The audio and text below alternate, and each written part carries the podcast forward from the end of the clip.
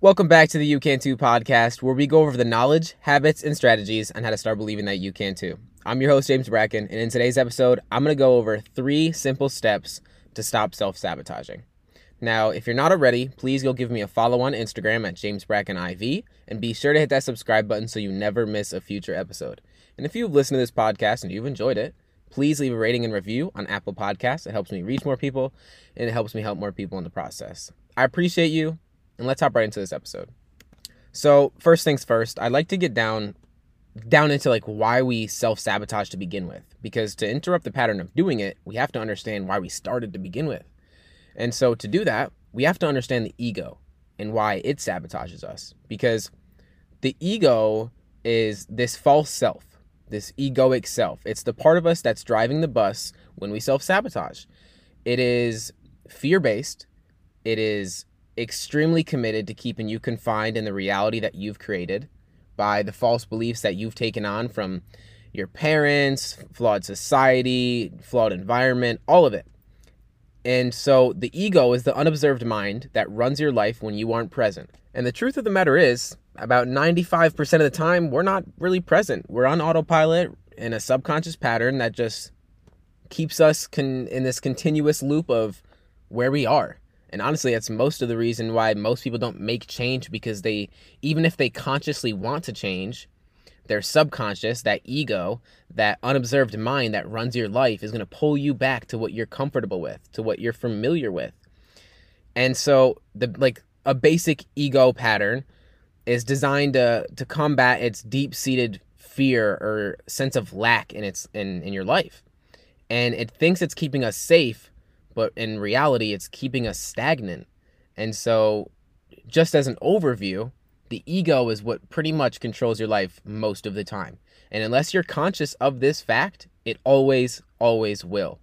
And self sabotage will just be familiar to you, it will be what's normal.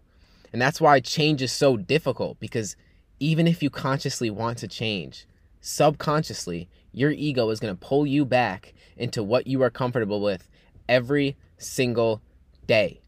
And that's 95% of the time. So now that we know how the ego works, let's jump into the first step to stop self sabotaging. And that's self awareness.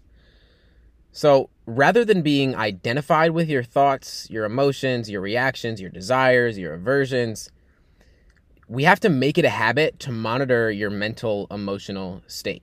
And that's self awareness.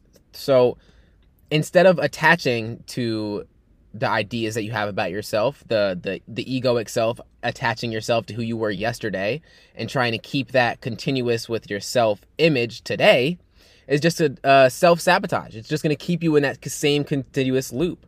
And so we have to become the observer of our thoughts rather than attaching to them. Because when we're the observer of our thoughts, we take time each day to become present and aware of what our thoughts and emotions are rather than just going through the motions, the more aware, the more present we can become, the more you can interrupt the continuous cycle of self sabotage, leading you right back to where you are. And so, the main focal point of what I just said there is self self awareness is something that we have to cultivate if we want to interrupt the pattern of self sabotage. Because whether you recognize it or not, your brain's number one job is to keep you safe. It's to keep you in what's familiar and what's comfortable for you. And so I've said this already multiple times in this podcast. Even if you consciously want to change, your subconscious, which is most of what controls your life, 95% of your life, that egoic self, that unobserved self that's running your life when you aren't present, is going to pull you back to what's comfortable to keep you quote unquote safe your entire life. And I know that's a lot to take in. But truly, the first step, the first simple step, is just to become more aware. Become more aware of your thoughts, become more aware of your emotions, because if we do, we can interrupt the pattern of thinking and feeling and acting the same exact way. And so that's the first step. We have to become more self aware. Now, the second step once we've become conscious of our subconscious thoughts that just run around in our mind when we're not present, and we practice to observe them, we have to reduce the resistance. And that's step two. We have to reduce the resistance by asking the question What thoughts is my mind creating around this situation? In self sabotage, when we're self sabotaging, we can get really caught up in what we think might happen based on our preconceived perception that we've taken on from what has happened in the past. And so, if we want to get different results in the future, we have to take different action. And taking different action means asking different questions. And that that question is what thoughts is my mind creating around the situation? Because if we're focused on what has happened in the past, we will always create that and make that the future. And so, where we are in this right now, the first step is becoming more aware. We have to be the observer of our thoughts and our emotions. And second step is reducing the resistance by asking the question, what thoughts is my mind creating around this situation? Because if we think the same thoughts, we're going to feel the same emotions, we're going to take the same action, and we're going to stay exactly where we are. And so, to get different answers in life, we have to ask different questions. And lastly, the third step is to take action. Most of our resistance in life comes from our lack of action. Because inaction will always create unease, anxiety, fear, uncertainty. But you cannot be fearful and take action at the same time. You can't. But what I don't think we nearly recognize enough is that time is what drives fear. And so the more time we give whatever we're fearful about, the stronger that fear becomes. And so if we want to interrupt the pattern of self-sabotaging ourselves, we have to get out of our comfort zone. We have to do what we haven't done in the past. We have to ask the questions we haven't asked before to reduce the resistance and get the results that we've never got before. So, if we want to stop self sabotaging, either stop doing what you're doing, speak to the person that you need to speak to, express fully what you feel, drop the, drop the negativity in your mind that that had that your mind's created around the situation that serves absolutely no purpose whatsoever except to strengthen this false sense of self that you've adapted from your past and let's start focusing on the future because self-sabotage originates from what has happened in the past. Oh, I feel that uh, it's it's not going to work out anyway, so I'm just not going to do it. I'm just not going to try.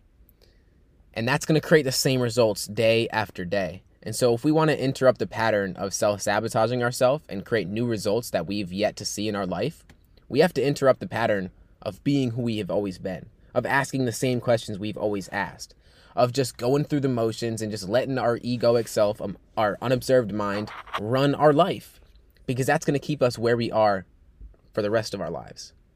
And so, just a run through. Step one, we have to be more aware. We have to bring self awareness into our lives.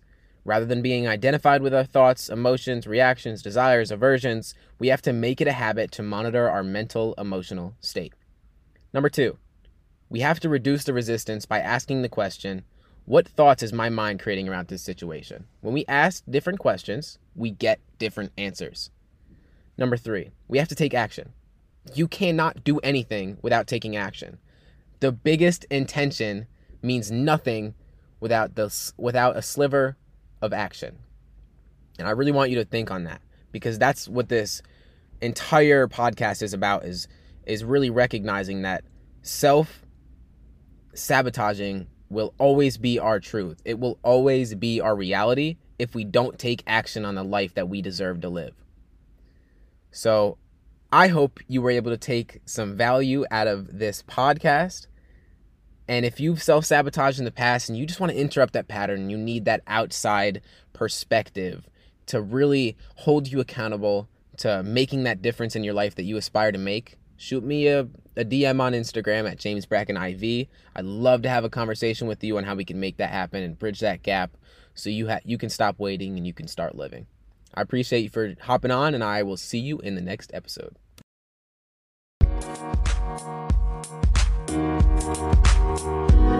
Thank you.